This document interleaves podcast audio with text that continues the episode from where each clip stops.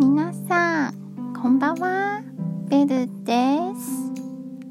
台湾では化粧をしてない人が多いです。なぜかというと暑いからです。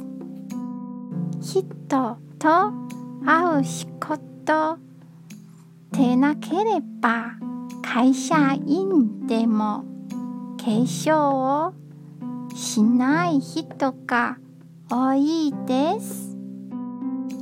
でも会社は冷房が効いているので寒いです。つまり化粧をしない理由は暑いから。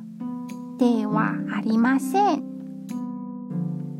その本当の理由はうーんめんどくさいからです。